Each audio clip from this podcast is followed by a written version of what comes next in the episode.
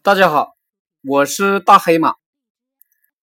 我今天分享的是知道真理的唯一方法是什么。原文：子曰：下礼，无人言之，岂不足威也？因礼，无人言之，甚不足威也。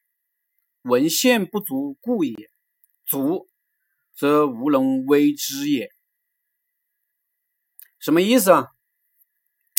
就是孔子说，夏朝的礼仪我能说一说，但是齐国不能证明我说的对，因为时代变迁了。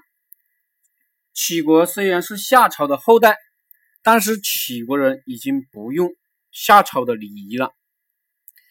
殷朝的礼仪我也能说一说，但是宋国这个地方现在的礼仪也不能证明我说的对，因为宋国虽然是殷朝的后代，但是也已经变化了。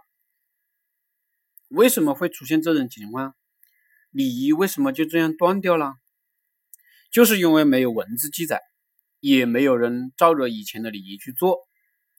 或许是因为战乱以及时代的发展，文字的记载和按照这种礼仪要求自己的人已经没有了，这就说明文化传承的重要性，也说明我们看到的一切都发生了变化，都不是事物的本质。